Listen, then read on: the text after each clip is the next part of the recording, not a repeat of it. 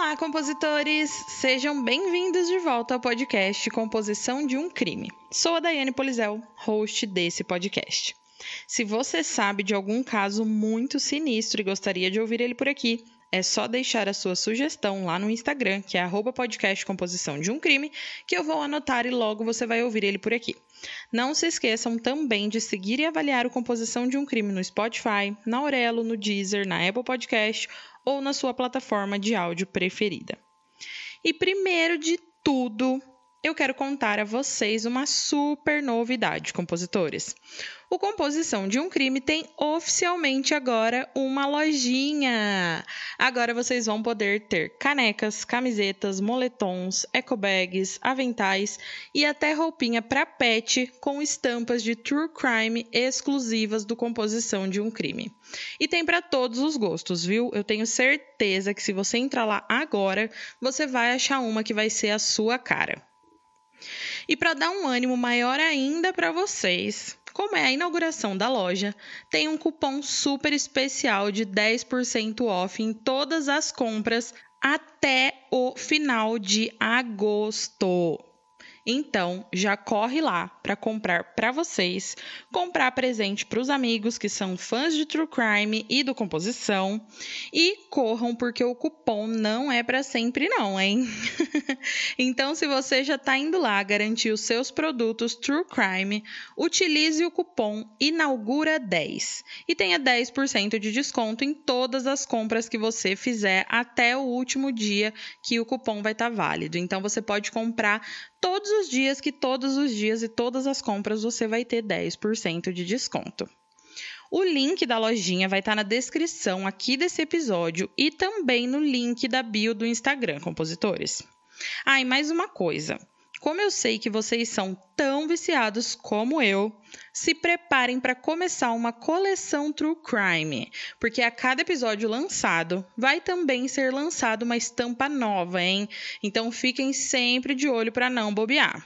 E uma explicação super rapidinha para vocês do porquê esse episódio demorou para sair. É porque, como vocês se lembram, eu estava travando as costas com bastante frequência, né? E, enfim, eu fiz todos os exames, passei no médico e descobri que estou com duas hérnias de disco.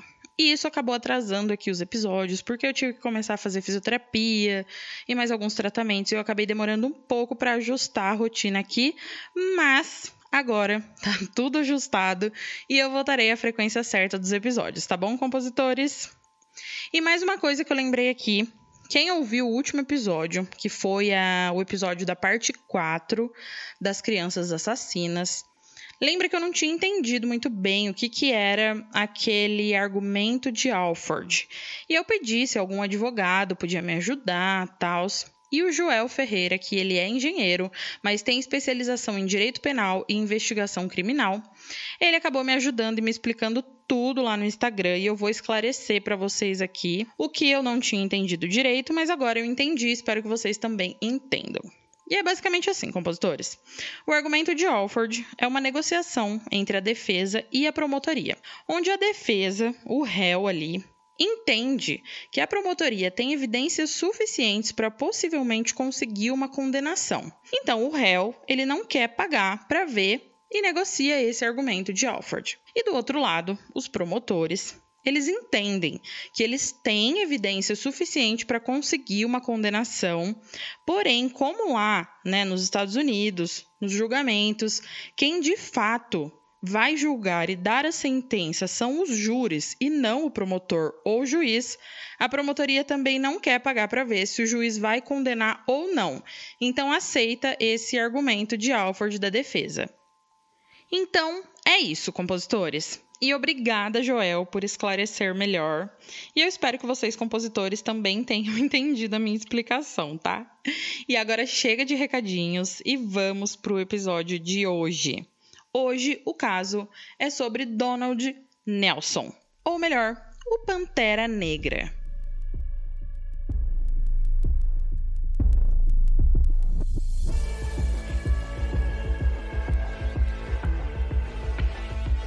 Se você está à procura de um podcast com uma pitada de humor e de morbidez, o Composição de um Crime é para você.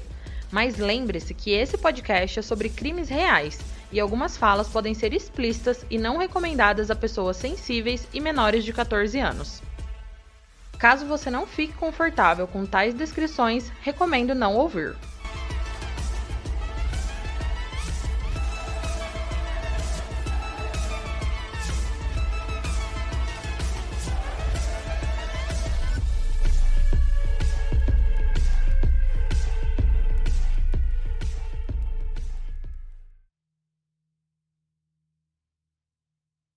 Donald Neilson, na verdade, nasceu Donald Knapp, em primeiro de agosto de mil novecentos e trinta e seis.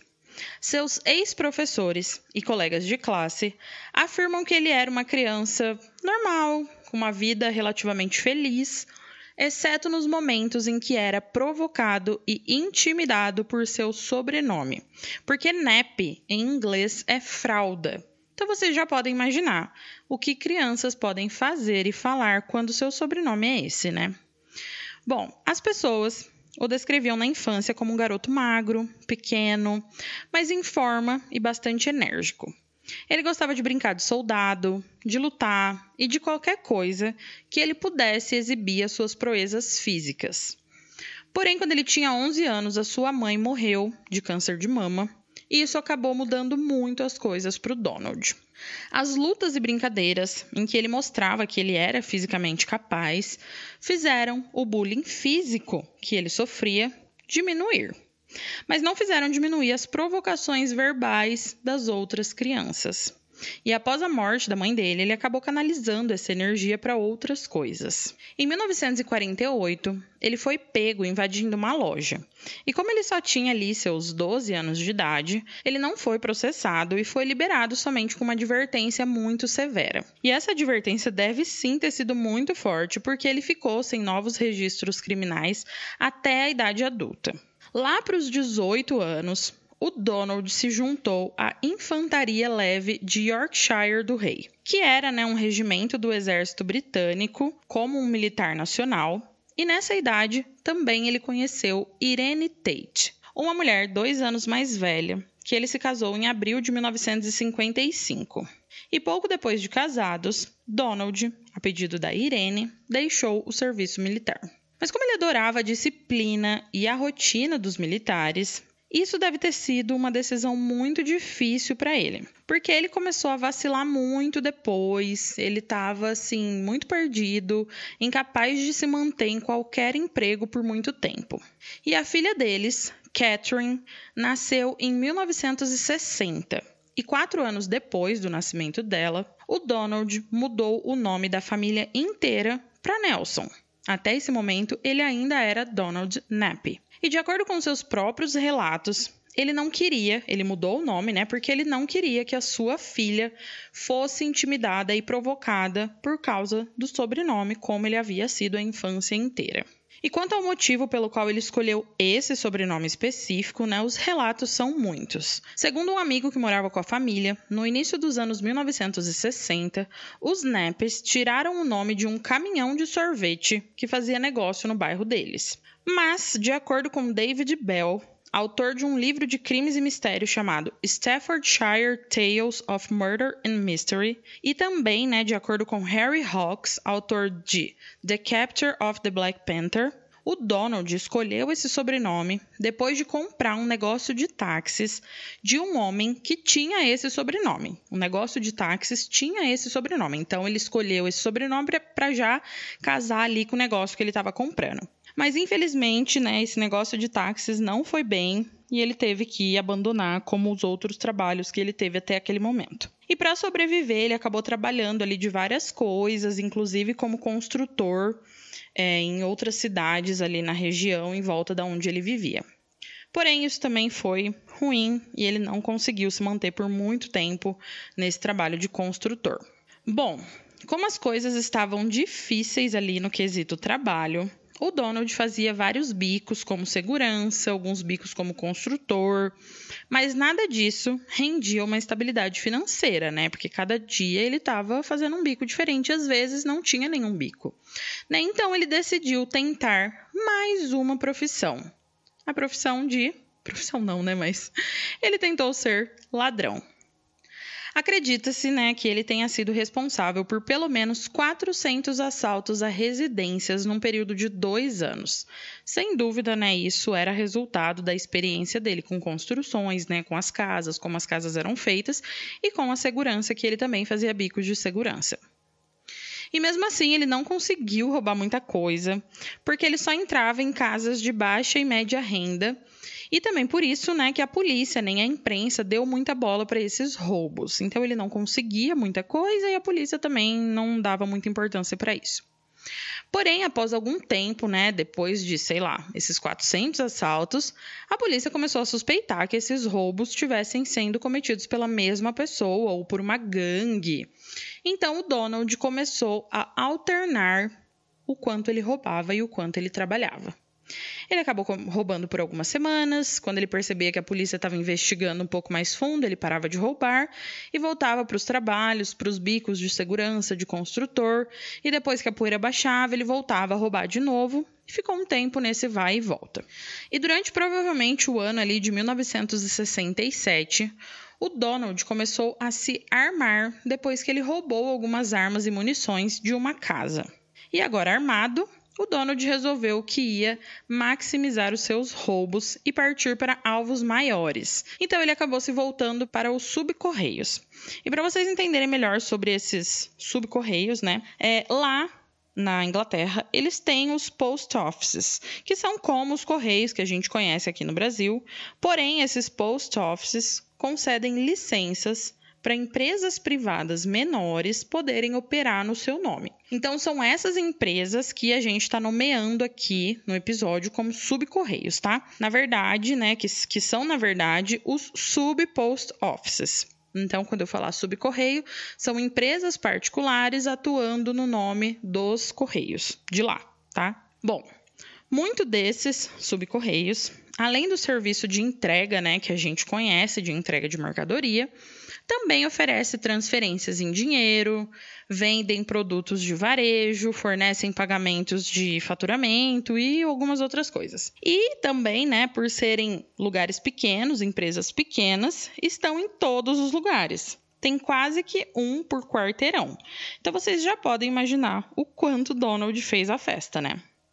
No entanto, ele não conseguiu ficar rico não, compositores, até porque, né, esses subcorreios geralmente eram empresas bem pequenas, empresas familiares, que não tinha nenhum montante gigantesco de dinheiro guardado, mas ele conseguiu um pouco mais de dinheiro do que roubando casas. E ele foi ligado a pelo menos dezenove roubos em subcorreios durante os anos de mil novecentos e sessenta e sete a mil novecentos e setenta e dois. E foi nesse último ano que as coisas começaram a ficar violentas. Em mil novecentos e setenta e dois, o Donald invadiu um subcorreio pertencente e gerenciado por Leslie Richardson. E mais importante ainda que isso, ele invadiu o quarto do homem, onde ele estava dormindo com a sua esposa. O casal acordou ali, né, para encontrar aquele homem encapuzado, parado dentro do quarto, armado com uma espingarda de cano cerrado. O Donald tentou falar com um sotaque diferente, dizendo que a sua arma estava carregada, mas o homem atacou o Donald e tentou lutar. A arma, infelizmente, foi disparada, mas não atingiu ninguém. O Donald, ele não tinha esquecido, né, o treinamento militar dele, e ele conseguiu quebrar vários dedos dos pés de Leslie quando ele pisou nesse, nos dedos do cara, tentando se desvencilhar dele. E esse homem conseguiu tirar a máscara do Donald e o Donald acabou fugindo. Esse homem, né, o Leslie e a esposa, escaparam vivos. Embora os dois pudessem descrever o agressor para a polícia, as suas descrições eram contraditórias, imprecisas e não ajudaram em nada. Isso significava o quê? Que o Donald estava impune e também, né, que ele ia aprender a ter mais cautela nas próximas vezes. Já em mil novecentos e setenta e quatro, o Donald comete dois dos seus primeiros assassinatos. O primeiro foi Donald Skipper, que foi morto em quinze de fevereiro. E o segundo foi Derek Astin, que foi morto em seis de setembro. Os dois eram funcionários de dois subcorreios diferentes. E embora, né, esses dois homens tenham sido baleados com uma certa similaridade dentro de subcorreios, a polícia não tinha certeza se essas mortes estavam conectadas. E nesses ataques, assim como o de Leslie Richardson, as esposas dos homens estavam presentes no ataque, mas saíram ilesas. A esposa do Derek, a Marion, deu uma entrevista alegando que o assassino era muito rápido como uma pantera e que ele usava roupas pretas. Vocês já veem onde isso vai parar, né? Esse repórter que entrevistou Marion finalizou sua reportagem perguntando: onde está o Pantera Negra? E foi assim que Donald Neilson ganhou esse apelido. E após esses primeiros assassinatos, as coisas foram piorando. Até que em onze de novembro, o Donald atacou o subcorreio Langley Telegraph. Lá estavam Margaret Frances Grayland, que foi brutalmente espancada por Donald, mas sobreviveu, né, com múltiplas fraturas no crânio, e o seu marido, Sidney James Grayland, que foi morto a tiros por Donald. Embora Margaret se recuperasse e pudesse dar uma descrição precisa do seu agressor, a polícia não encontraria muito uso para isso até que fosse tarde demais. A polícia de Lancashire agora tinha certeza de que a mesma pessoa era responsável pelos três assassinatos e também pela, pelo ataque à família Richard, que foi a primeira família que não morreu. O Departamento de Investigações dos Correios concordou, então, é, em juntar ali as, as forças, né? E eles iniciaram uma investigação conjunta sobre os incidentes, mas não foi fácil. De mil novecentos e sessenta e quatro a vinte e três de outubro de mil novecentos e setenta e quatro, dez anos, cerca de cento e oitenta subestações de correio foram assaltadas. Destes, cento e sessenta e sete foram considerados não relacionados, uma vez que não teve violência nem assassinato e, em muitos casos, os, as pessoas, né, os perpetradores foram capturados. Uma análise mais aprofundada dos condenados pelos roubos, bem como dos possíveis suspeitos, eliminou cerca de seis mil nomes. Como o autor do crime continuava mirando nos subcorreios, acreditava-se que poderia ser um funcionário ou um ex-funcionário, né, dos Correios. E cerca de quinhentas pessoas em toda a área foram entrevistadas, mas nenhum suspeito se destacou. Já em desespero, né, a investigação acabou se ampliando um pouco mais. E um par de luvas e botas de borracha foram encontradas na cena do crime do último, do Langley ali. E perto desse subcorreio, né, ficava a fábrica Albright and Wilson, que dava luvas e botas parecidas aos seus funcionários. E apesar de entrevistar os três mil e oitocentos funcionários dessa fábrica, a polícia ainda não chegou a lugar nenhum e todas essas pessoas foram liberadas. O caso estava ganhando muita mídia e a população estava bem amedrontada, né? Ainda mais quando eles souberam que havia mais de seiscentos policiais dedicados a esse caso e eles não estavam mais perto de encontrar o assassino. As autoridades ofereceram uma recompensa de cinco mil libras por qualquer informação que pudesse levar à prisão do assassino de Donald Skipper, que foi o primeiro, né, que o Donald Neilson matou. Outras cinco mil libras foram oferecidas depois que ele matou Derek Astin e ainda outras cinco mil libras por qualquer informação sobre o ataque a Margaret Grayland e a morte do marido dela. E depois de um tempo, ainda sem pistas, o sindicato dos subcorreios ofereceu ainda mais cinco mil libras é, para qualquer informação e qualquer coisa que alguém que pudesse levar, né, ao Pantera Negra. Antes do final de mil novecentos e setenta e quatro, o dinheiro da recompensa por qualquer informação que levasse à prisão, né, do Pantera Negra subiu para vinte e cinco mil libras. E no início de mil novecentos e setenta e cinco, no entanto, o interesse público pelo caso começou a diminuir e a polícia teve que passar para outros casos, né? Porque outros casos também estavam acontecendo. Muitos sugeriram que o Pantera Negra podia ter fugido do país, assustado por essa caçada nacional por ele, né? Mas então, o Donald deu um passo longe demais. E para a gente entender as motivações do Donald em mil novecentos e setenta e cinco, precisamos voltar três anos, lá no início de mil novecentos e setenta e dois, que foi o ano em que o Donald iniciou seus assaltos aos subcorreios.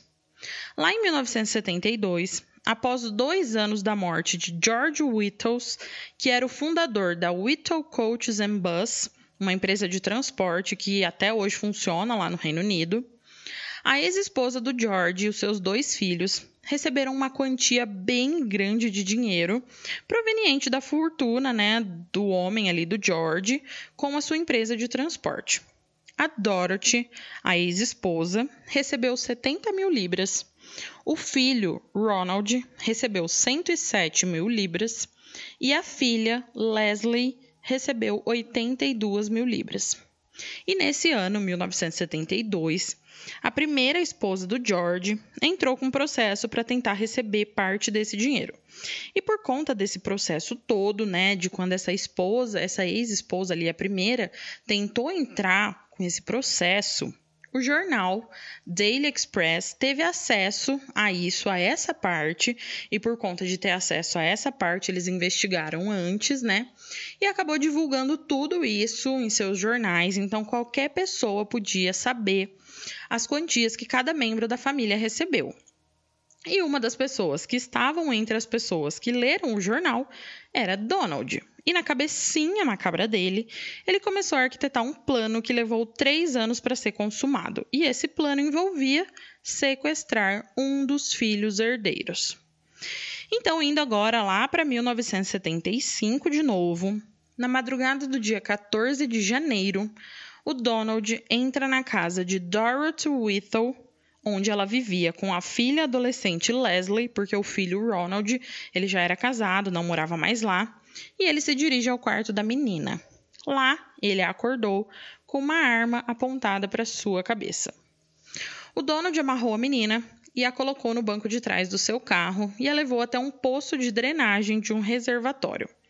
Lá havia uma plataforma estreita acima do fundo do poço, onde ele já havia colocado um colchonete, um saco de dormir para a garota. E para ter certeza que ela não ia fugir, ele tirou a roupa dela, colocou um capuz sobre a cabeça dela, amarrou um arame no pescoço da menina e amarrou essa outra ponta do arame, né, na lateral do poço, deixando a garota lá, sozinha, na escuridão total, sem roupa, com frio e tudo mais. Na manhã seguinte, Dorothy deu uma olhada no quarto da filha, quando ela não desceu, né, para o café da manhã. E lá, ela viu as roupas da menina do dia seguinte, dobradas, intactas, em cima da, da cômoda ali dela, e o quarto vazio. Voltando para o andar de baixo, ela notou que na mesa da sala, em cima de uma caixa de chocolates, havia uma nota de resgate. A nota exigia um resgate de cinquenta mil libras e dava instruções detalhadas de sobre como entregar esse dinheiro. A Dorothy tentou ligar para o seu filho, mas os fios do telefone tinham sido cortados. Ela então pegou o bilhete e foi até o filho Ronald desesperada. Quando os dois voltaram para a casa dela, viram que havia mais um bilhete idêntico àquele e foi nessa hora que eles decidiram chamar a polícia.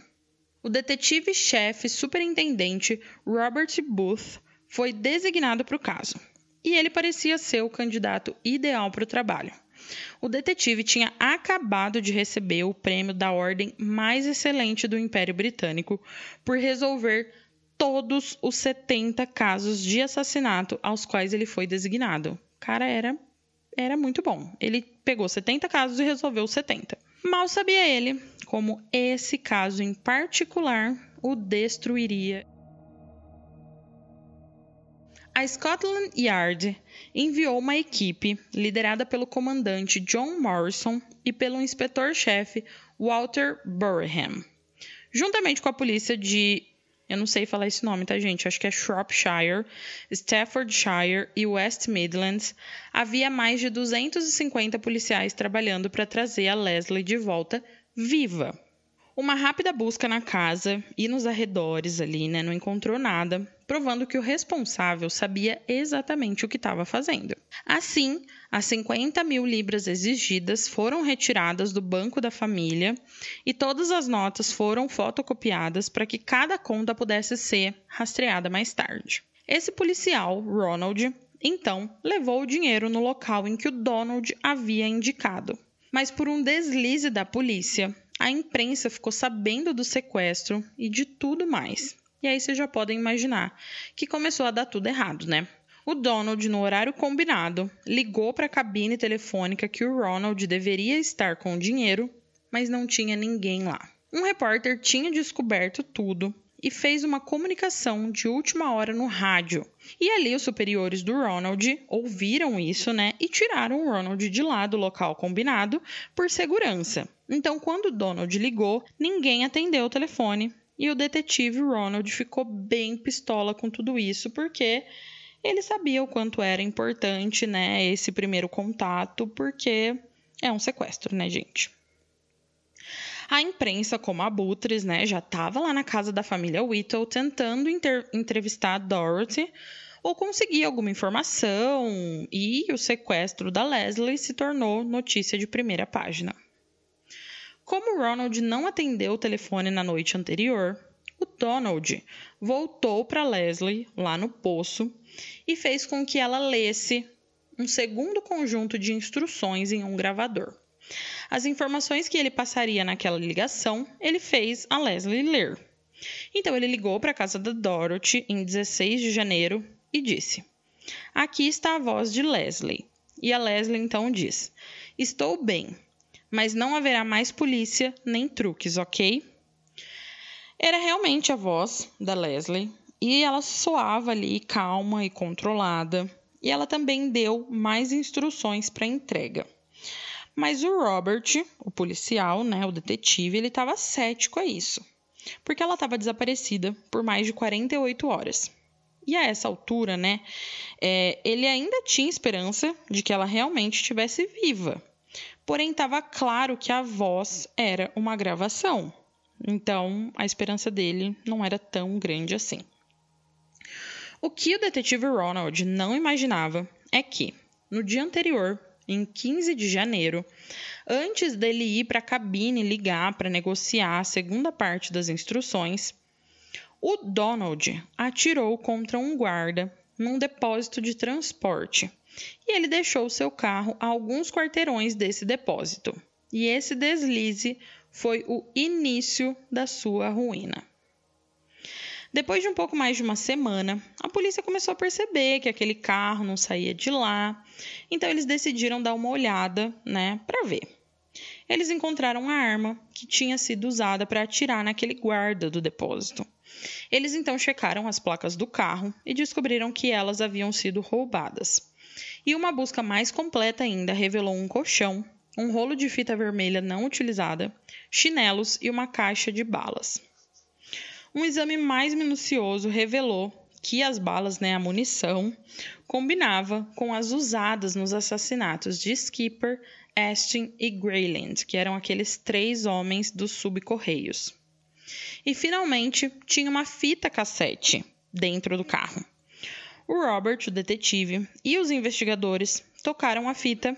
E a fita era a voz de Leslie dizendo: "Mãe, vá para o norte da M seis para a junção dez e para a A quatrocentos e cinquenta e quatro em direção a Walsall. As instruções estão coladas sob a prateleira de uma cabine telefônica. Não há necessidade de se preocupar, mãe. Estou bem, estou sendo muito bem tratada, ok?" A Leslie estava ali incrivelmente calma e controlada, mas o Robert, o detetive, ainda tinha menos esperanças de que ela estivesse viva. Ela já estava desaparecida há oito dias, e o detetive sabia que quanto mais demorava para recuperar uma vítima de sequestro, menores eram as chances dela ser encontrada viva. Os seus temores foram ainda mais exacerbados pelas evidências encontradas no carro. As munições encontradas finalmente deixaram claro com quem eles estavam lidando. Não era um sequestrador aleatório. Não era apenas um criminoso, mas era o próprio Pantera Negra, porque dentro do carro estava a arma e as munições, né, em que, em que matou os, os, três, os três homens dos subcorreios, e também estava a fita com a voz da Leslie. dando a entender que era a mesma pessoa. E apesar do seu desdém inicial, né, pelo frenesi da mídia durante a tentativa fracassada de pagamento, o detetive Robert percebeu que o público tinha o direito de saber quem estava por trás do sequestro da Leslie. Se eles não pudessem salvá-la, eles poderiam pelo menos alertar o público e trazer justiça aos funcionários dos subcorreios assassinados. Ele, portanto, convocou uma entrevista coletiva e disse às pessoas quem era o sequestrador. Mas ele não contou a eles sobre suas próprias suspeitas de que Leslie poderia não estar mais viva. Apesar do anúncio radical, né, ou talvez por causa do anúncio radical, o número de chamadas falsas só cresceu. Algumas eram simplesmente maliciosas, enquanto outras esperavam lucrar dinheiro. E à medida que os dias passavam e nenhuma ligação do sequestrador era recebida, a família ficava mais desesperada.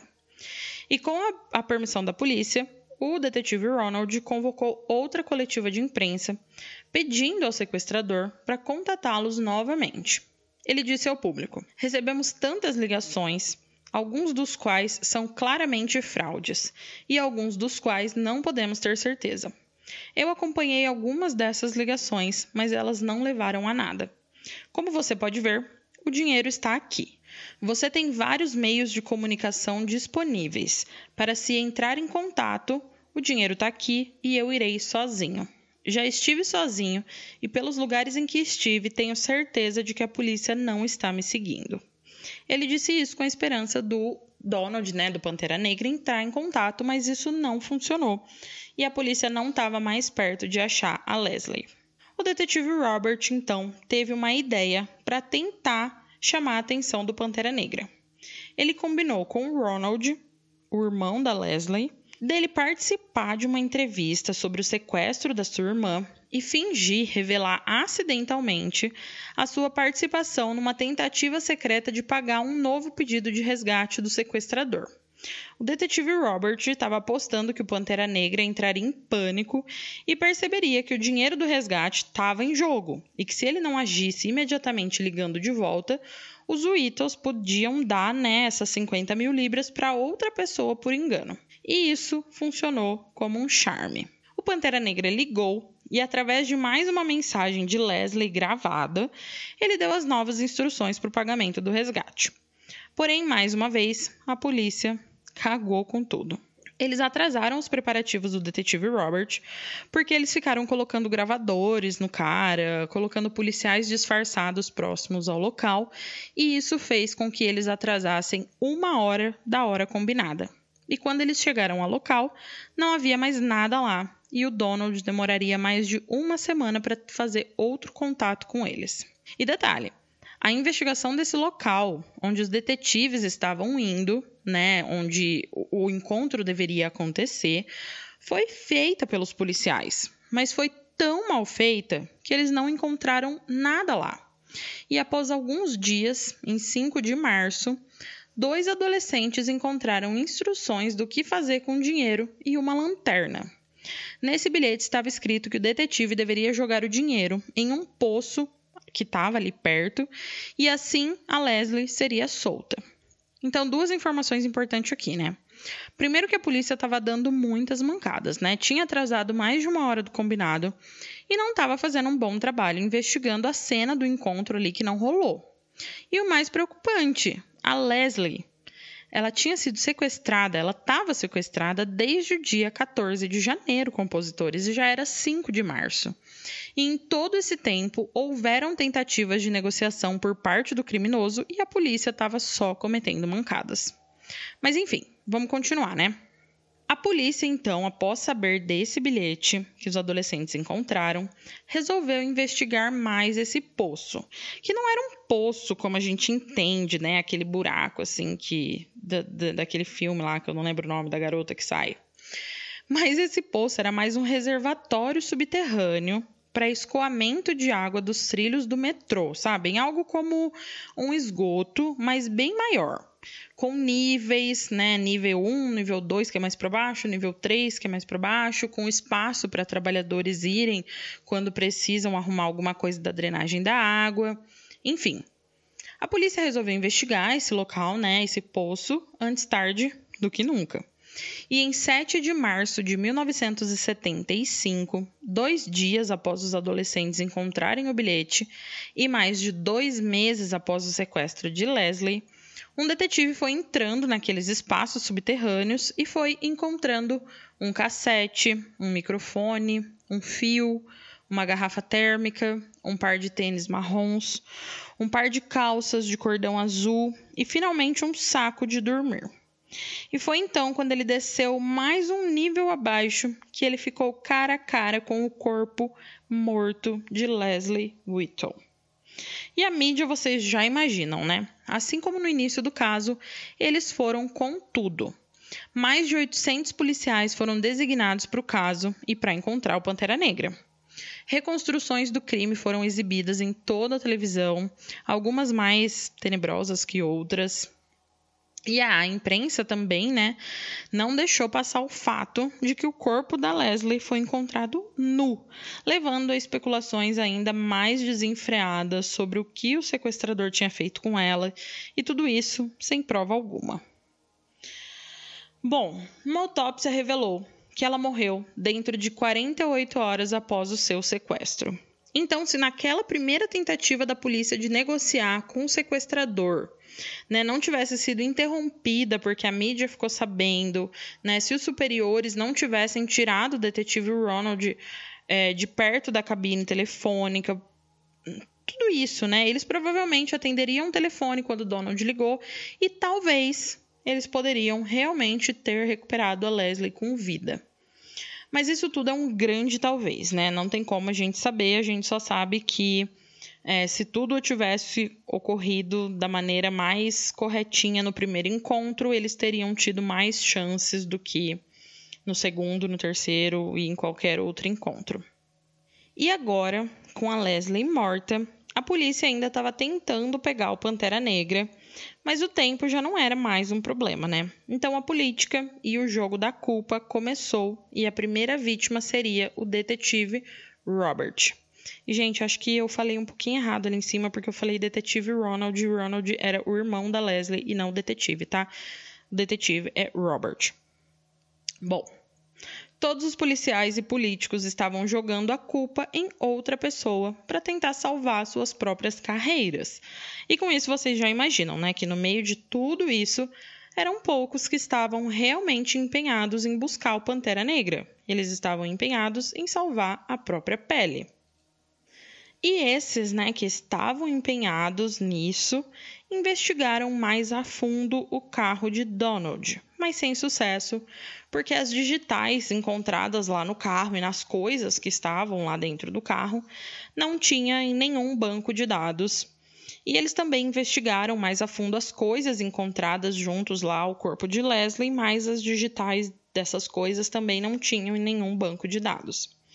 Eles aproveitaram também a mídia e divulgaram de uma maneira que para mim foi extrema, mas, né, eles divulgaram o fio usado para estrangular a Leslie. Representações também de como o crime foi cometido, eles passaram na T V e várias coisas bem gore que, sei lá, estranho. Mas enfim. Com isso, né, a população foi de um leve pânico e medo para um super pânico e medo.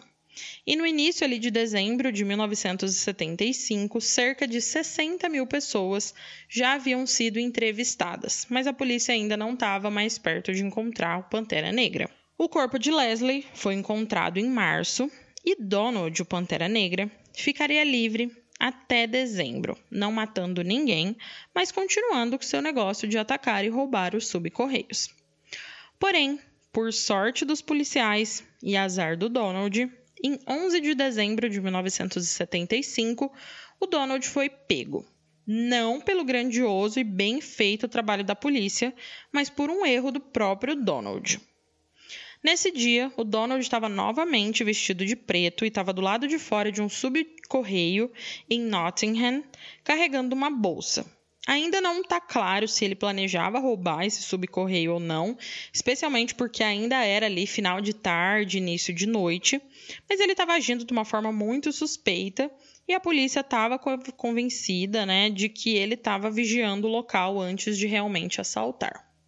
Bom, o que aconteceu foi que dois policiais, o Stuart e o Anthony, tinham acabado de começar a sua patrulha quando eles viram o Donald do lado de fora daquele subcorreio. E enquanto eles passavam lá na frente com o carro, o Donald desviou o rosto, o que deixou os policiais, né, ainda mais desconfiados. Eles pararam e um deles começou a questionar o Donald, enquanto o outro escrevia as respostas em seu bloco de notas. O Donald tentou ser simpático, dizendo que estava voltando do trabalho, deu um nome falso para os policiais. No entanto, quando o policial pediu para ele escrever o seu nome no bloco de notas, o Donald surtou e apontou uma espingarda para os dois policiais. Ele estava com medo dos policiais reconhecerem a sua caligrafia, porque ela estava sendo divulgada na T V junto com aquelas outras coisas que foram encontradas lá no poço de drenagem junto com o corpo de Leslie. O Donald então apontou essa arma para os policiais, fazendo os dois entrarem no carro da polícia, e ele entrou no banco de trás. Mas ele não planejou muito, na verdade não planejou nada, né, o que, que ele ia fazer a partir dali, e os policiais, treinados para situações assim, conseguiram distrair o Donald, e num desses momentos de distração, um dos policiais conseguiu tirar a arma das mãos do Donald. O Donald ainda tentou abrir a porta e sair correndo, mas os policiais foram bem mais rápidos e conseguiram pegar o homem. Nesse momento, a população estava ali percebendo o que estava acontecendo e que alguém estava sendo preso, e eles começaram a entender quem estava sendo preso, e eles começaram a pegar o Donald no soco e no chute. Muitas pessoas mesmo começaram a atacar o Donald, e os dois policiais tiveram que intervir de forma a salvar o Donald dessa população enfurecida. Eles então levaram o Donald para a delegacia, e lá nesse momento é que foi feita a famosa foto de Donald cortado, machucado, severamente espancado e com o olho direito fechado de tão inchado que estava. E lembrando vocês que as fotos do episódio estão lá no Instagram, que é arroba podcast Composição de um Crime. Bom, com o Donald sob custódia, eles puderam confirmar que ele era mesmo o Pantera Negra através das impressões digitais encontradas lá no poço de drenagem e no carro dele, com aquelas coisas lá que estavam lá dentro do carro e dentro do poço. Os policiais também foram até a casa dele e encontraram munições, ferramentas, mapas e o mais... o que mais entregou, muitos capuzes pretos, muitos moletons de capuz preto. Ah, e dentro de uma gaveta, eles também encontraram, adivinha o quê? Uma estátua de cerâmica de uma pantera negra. Gente, ele estava adorando aquela atenção toda, ele estava bem ciente da sua reputação e estava adorando essa reputação. No interrogatório, após os policiais cansarem o Donald, ele acabou contando tudo sobre os assassinatos, os roubos dos subcorreios e do sequestro de Leslie. Porém, sobre a morte da garota, ele não deu muitos detalhes. Na verdade, ele deu detalhes, mas o que ele disse foi considerado uma grande mentira. Porque o que o Donald disse foi que no dia da primeira negociação, em que o detetive não atendeu a ligação, ele ouviu barulhos de cães e helicópteros e encontrou, não, e entrou, né, dentro do poço ali correndo com medo. E quando ele chegou na plataforma onde a Leslie estava, ele, correndo de medo, derrubou ela sem querer. E como ela estava com aquele arame no pescoço, ela foi enforcada. Porém, né, a polícia diz que não tinha cães e nem helicópteros lá naquela noite. Então, o Donald mentiu. E não se sabe exatamente ainda como a Leslie morreu. Bom, compositores, o Donald, então, foi para julgamento em quatorze de junho de mil novecentos e setenta e cinco e o julgamento foi uma loucura. A defesa alegava que Donald tinha sido super bom com a Leslie, que ele tinha deixado um saco de dormir, cobertores, comida e água para ela e que também tinha deixado uma lanterna, livros e quebra-cabeças para ela se divertir. E a promotoria, sensatos demais, disseram que nada disso importava, porque ele tinha sequestrado a garota, colocado um arame no pescoço dela, e mesmo que ele não tenha de fato a matado propositalmente, ele foi responsável pelas circunstâncias que a levaram à sua morte. As tentativas de Donald de se retratar como um sequestrador atencioso, que era solícito com o bem-estar da sua vítima, não impressionou em nada o júri. e, com isso, eles levaram apenas noventa minutos para entregar um veredito de culpado. Ele foi, portanto, né, considerado culpado da morte de Leslie em primeiro de julho de mil novecentos e setenta e seis e condenado à prisão perpétua. Mais de vinte e um anos foram adicionados à sua sentença pelo sequestro de Leslie, bem como outros dez anos por chantagear Dorothy Whittle. Três semanas depois, ele também foi considerado culpado pelas mortes dos funcionários, né, dos subcorreios, mesmo ele alegando que nessas ocasiões a sua arma havia disparado acidentalmente. Sim, ele alegou que nas três ocasiões a arma disparou acidentalmente. E uma curiosidade da lei da Inglaterra, junto com um acontecimento aqui do caso, é que aquele guarda que o Donald baleou, que sobreviveu, lembra? Ele acabou falecendo em março de mil novecentos e setenta e seis em decorrência dos ferimentos daquele tiro. Porém, a lei britânica, na época, proibiu e proibia, né, as pessoas e proibiu o tribunal de julgar o Donald por essa morte, já que o guarda morreu mais de um ano depois de ter sido baleado. Mas a lei foi alterada desde então e hoje não existe mais um prazo de prescrição entre um ferimento fatal e o tempo real que a vítima leva para morrer. Então, se alguém for baleado, por exemplo, e morrer cinco anos depois, mas por conta dos ferimentos desse evento, quem atirou pode e vai ser julgado por isso. Achei bem legal. Bom, compositores, Donald então foi levado para a penitenciária, onde ele era um prisioneiro modelo.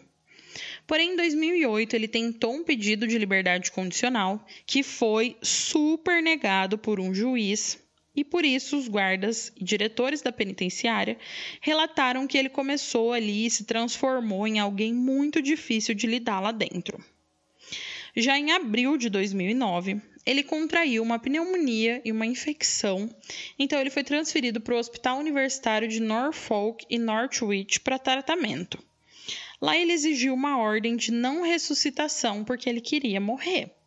Porém, ele recebeu um tratamento muito bom nesse hospital e não precisou ser ressuscitado nenhuma vez e estava vivíssimo. Ainda em dois mil e nove, ele estava com muita dificuldade para comer, para se lavar, para se vestir e necessitava de ajuda até para as coisas mais básicas, então ele continuou nesse hospital. E após dois anos, no início da manhã de dezessete de dezembro de dois mil e onze, Donald começou a ter dificuldade para respirar. Ele finalmente morreu no dia seguinte, aos setenta e cinco anos, ainda cumprindo a sua sentença de prisão perpétua. Compositores, o caso de hoje chegou ao fim. O que, que vocês acharam?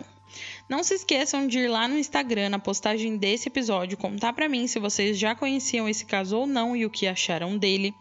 Não se esqueçam também de seguir e avaliar o Composição de um Crime no Spotify, na Aurelo, na Apple Podcast ou na sua plataforma de áudio preferida.